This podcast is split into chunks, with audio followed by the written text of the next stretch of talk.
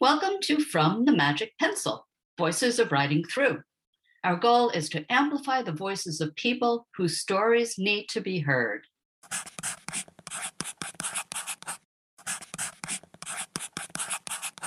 Really happy to introduce my friend, Jason Baron. I've known him for a while. We actually went to university together, although we didn't know each other at university. Jason has founded this fabulous organization called the Chelly Foundation. And they work in a very small and rural community in Cambodia. And I'm really looking forward to hearing his thoughts about Cambodia and education there and learning more about the Chelly Foundation as well. Okay, maybe you could talk a little bit about um, how we met and where you live now and who you are. Oh, I'm Jason Baron, and I live in Bethesda, Maryland, but I grew up in New England. Eh, you know how I came in contact with writing through Sue? I don't know whether you remember this, but I typed two words into LinkedIn. I typed Wesleyan and Cambodia, and up you came. But you, you don't work in Cambodia, right? What has your career been? I've spent 40 years as a lawyer in Washington, D.C. Perhaps I can explain how the Chelly Foundation came to be. Sometime back, about uh, nine years ago, a woman named Nan Knopp started assisting my mother, who was in an institutional facility here in the DC area. My mother had MS, and, and Nan was extraordinary in her services to my mom. And when my mother passed away in 2012, I felt a need to do something for Nan. Her backstory is amazing. She lived through the Khmer Rouge era. She was walking one day to school with a, a young friend and uh, it's elementary school, and the friend was blown up by a mine, and Nan had shrapnel. She's lived a life of uh, being in a very poor community. Anyway, uh, with that backstory and with her extraordinary care of my mom, I wanted to do something, and so I we decided we would build a library in her village, uh, a library for children at the high school. It's the first freestanding library at a public high school in Kampot province. Yeah, I was just going to say in Kampot, for people don't know, who don't know the geography of Cambodia, is south of Phnom Penh. You have a little city there, but it's really very, very rural, isn't it? It's really kind of remote. Uh, the area around Kampot is rural and remote, and the Chumkuri district is a very poor place. The people who live in the village that Nan grew up in, life is difficult. It is subsistence living with rice farming. The children grow up without necessarily enough to eat in terms of breakfast in the morning. And there's no running water in the village or electricity in the village or surrounding hamlets. And it's uh, you know, it's an experience that uh, few of us that have grown up in the United States in relative privilege, you know, have have as their life experience. And so when I went there, I was overwhelmed by the warmth and generosity of the children and the people in the village. There were almost a thousand kids from the high school who came to the dedication, uh, the Chelly Library, that named after my mom. And so I walked away from that experience saying, I got to do more. The library is good, but you know, in terms of people's lives, children's lives, we can do more. And so I've kind of dedicated myself, as you have, Sue, doing whatever I can for children in that village. The high school that I built the library in didn't have bathrooms for, for students, and, and the area schools don't. And so we built those kind of facilities in three schools. We've given away dozens and dozens of bicycles to kids who walk up to 10 kilometers each way. And we do field trips, we do other kinds of activities, you know, school supplies, all sorts of things. The, the thing that I'm really proud of is that high school students who have learned English well and have done very well on the 12th grade exam for Cambodia, we sponsor, and we've sponsored 25 kids so far, uh, 22 of them young women, to go on full ride scholarships to universities in Phnom Penh. And that's kind of amazing for girls who really would either stay on the family rice farm or go work in a factory.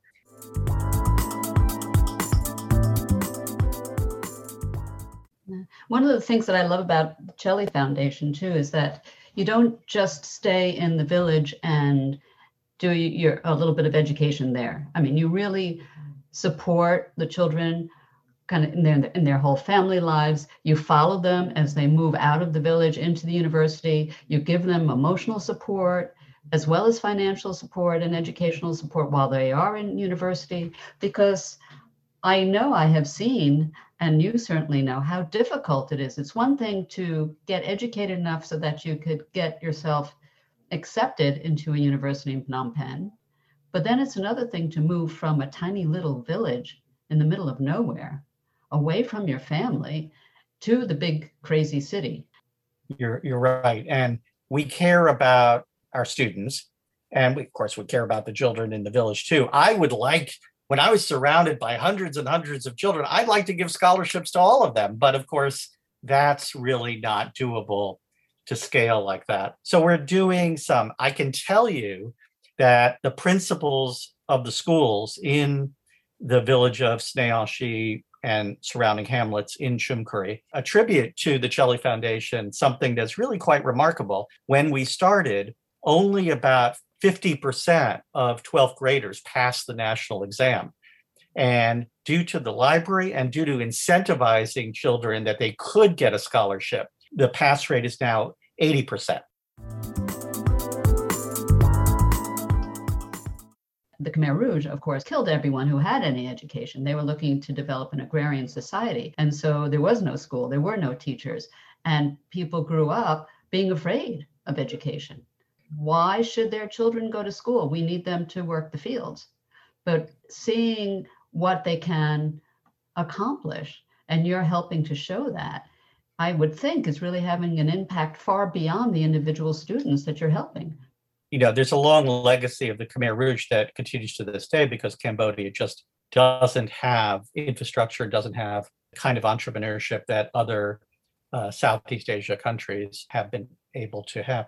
And you know, Nan tells the story of uh, a sister of hers who tried to read under like a candlelight in the era of the Khmer Rouge, and but was worried uh, that there was kind of these roving gangs of individuals who would find students who are actually reading a book and and then terrorize them. Things are better in some sense, but it, it is a very poor uh, existence for for many of the students.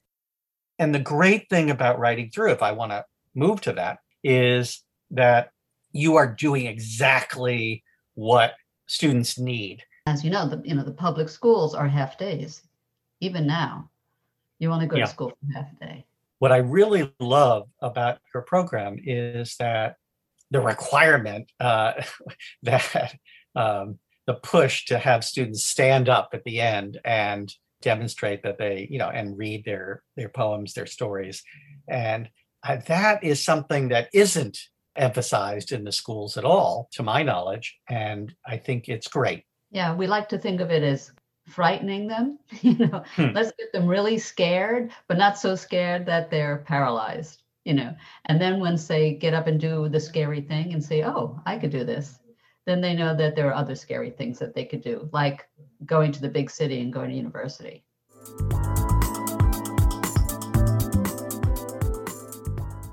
Yeah, I'd love to hear you talk about. I know that you've had some amazing success with um, a couple of your young women students, and of course, you know it's it's the girls, the smart girls, who are the first to get pulled out of school.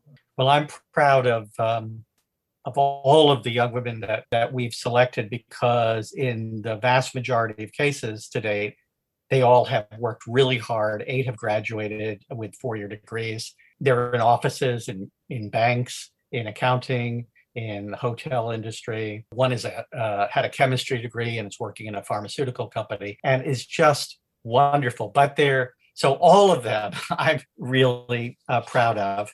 And uh, one's a fifth grade teacher, and she's she's great there's a remarkable story, and it partially involves writing through because I uh, made an effort in, in my last trip to Cambodia to to try to get an organization called the Harpswell Foundation, which is kind of a leadership academy during college or university years, to um, interview students from our high school uh, to uh, have them come to the program. Harpswell takes only 20 young people, 20 young women a year from all of Cambodia. There are hundreds and hundreds of people who interview with Harpswell. And we had a young woman named Jaria, who two years ago was picked. And then we had a second young woman, Rita. And Rita, I am really happy to say, credits writing through for her part her her English being better and her confidence being better. Harpswell only picks people who can speak English and uh, young people who demonstrate some proficiency in English and the potential for some leadership skills.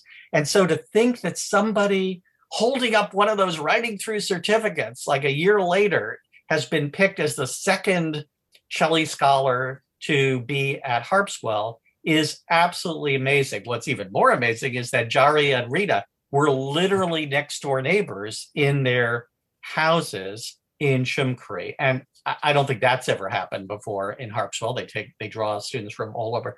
This leadership program, you know, they go to school, university, and then they all reside together. They have the opportunity to meet people from all over the world and to experience, you know, what everyone would want was a rich experience all sorts of activities aimed at um, giving them the confidence and leadership skills to be to make something of themselves in society. And many students at Harpswell have gone on to other countries to have graduate degrees. They come back to Cambodia and they participate in all sorts of ways.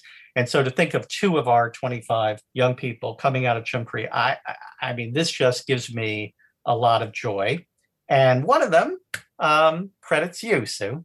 Well, you know, it's thrilling to me to think that you know our program has been able to to help her and to be a part of this incredible trajectory that her life has taken. It's just an amazing story and it's amazing work that you do.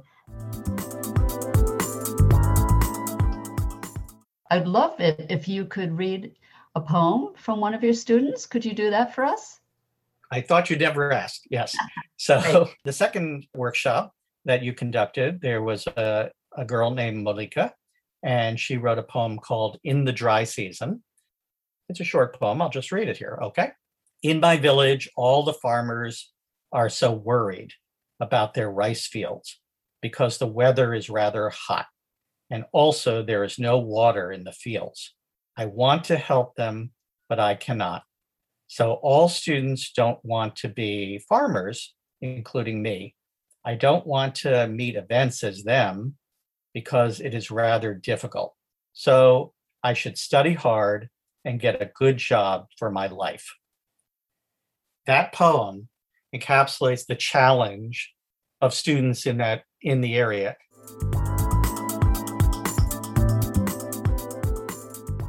Virtually all of these students are going to struggle. Global warming, we have been importing rice to poor families two of our students went around to 15 poor families and gave them food supplies. Um, there is a problem with hot weather where there isn't as much rain that comes in the rainy season. Now, the students don't want to all work on family farms. There needs to be at least the opportunity for many of them to find jobs somewhere and help their families. All of our scholarship students do that with part time jobs. COVID has been a challenge. Some of them have lost their jobs, but you know they'll they'll have jobs again. And I just think this this poem is sort of for for Malika. She sort of has just summarized the challenge. You know, now that writing through is, of course, continuing in Cambodia and in other places in, in Southeast Asia, but starting to focus as well on the US. I would be interested to hear what you think it might be like for us to be working here and you who raised your own daughter in the US, what your thoughts might be about how writing through can work in, in the US. Well, there's inequality in the US, just like there's tremendous inequality around the world. And um, I would think that your program would be a beautiful addition, just would be great maybe as an after school program or you know during the hours if if a school allow you to to um, get students engaged. There are lots of students who, for various reasons in this country, are just um, do not focus as well as they should on success in school. And a program like yours would be perfect. Everyone should have their magic pencil. I should send you a magic pencil. Your students have the magic pencils, but I don't think that you have one. I, I don't. So please, please I do. Will. I will. I'm kind of amazed by many of the students. Some of the students write these beautiful letters. I, I just love it that they're, you know, they can tell stories. And and Rita from uh, did be part of writing through is one of them, and uh, there are others. And um, and I would hope that you know their skills only improve. Yeah, and they don't allow their backgrounds to stand in their way, which in itself takes a lot of bravery. You know, so the the way that we work together, you know, Chelly is an important partner, and we always talk in writing through about the organizations we work with. They're our partners, and um, those partnerships the partnership with Chelly is is it feels very much like that. That you know you are doing what you're doing, and we come in and we add a little bit of something to what you're doing, and together we lift these students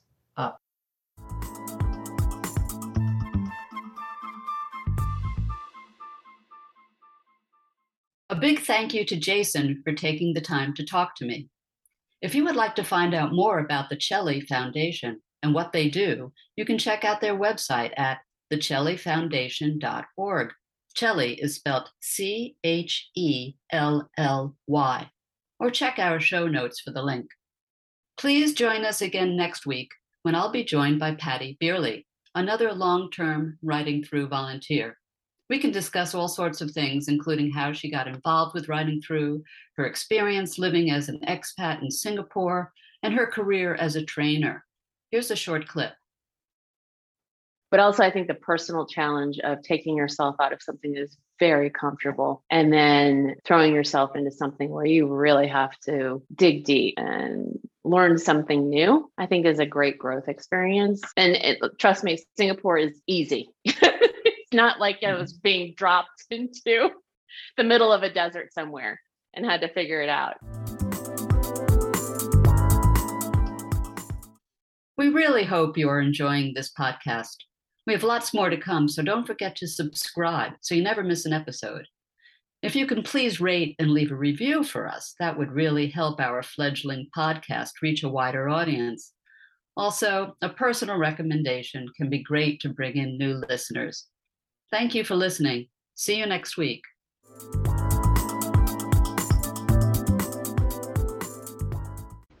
From the Magic Pencil is a collaborative product of the staff and volunteers of Writing Through, including founder and executive director Sue Guiney and deputy director Kristen Schuster. It is edited and produced by our operations coordinator, B. Rice. We would like to give special thanks to our interns, Rachel Walkman and Eva Phelps, without whom these podcasts would not have been possible. If you are interested in donating, volunteering, or partnering with Writing Through, or just finding out a little bit more about what we do, you can check out our website at www.writingthrough.org. Find us on Facebook, Instagram, Twitter, and LinkedIn, or email us at info at writingthrough.org. Until next time, thank you so much for listening. Ever onward.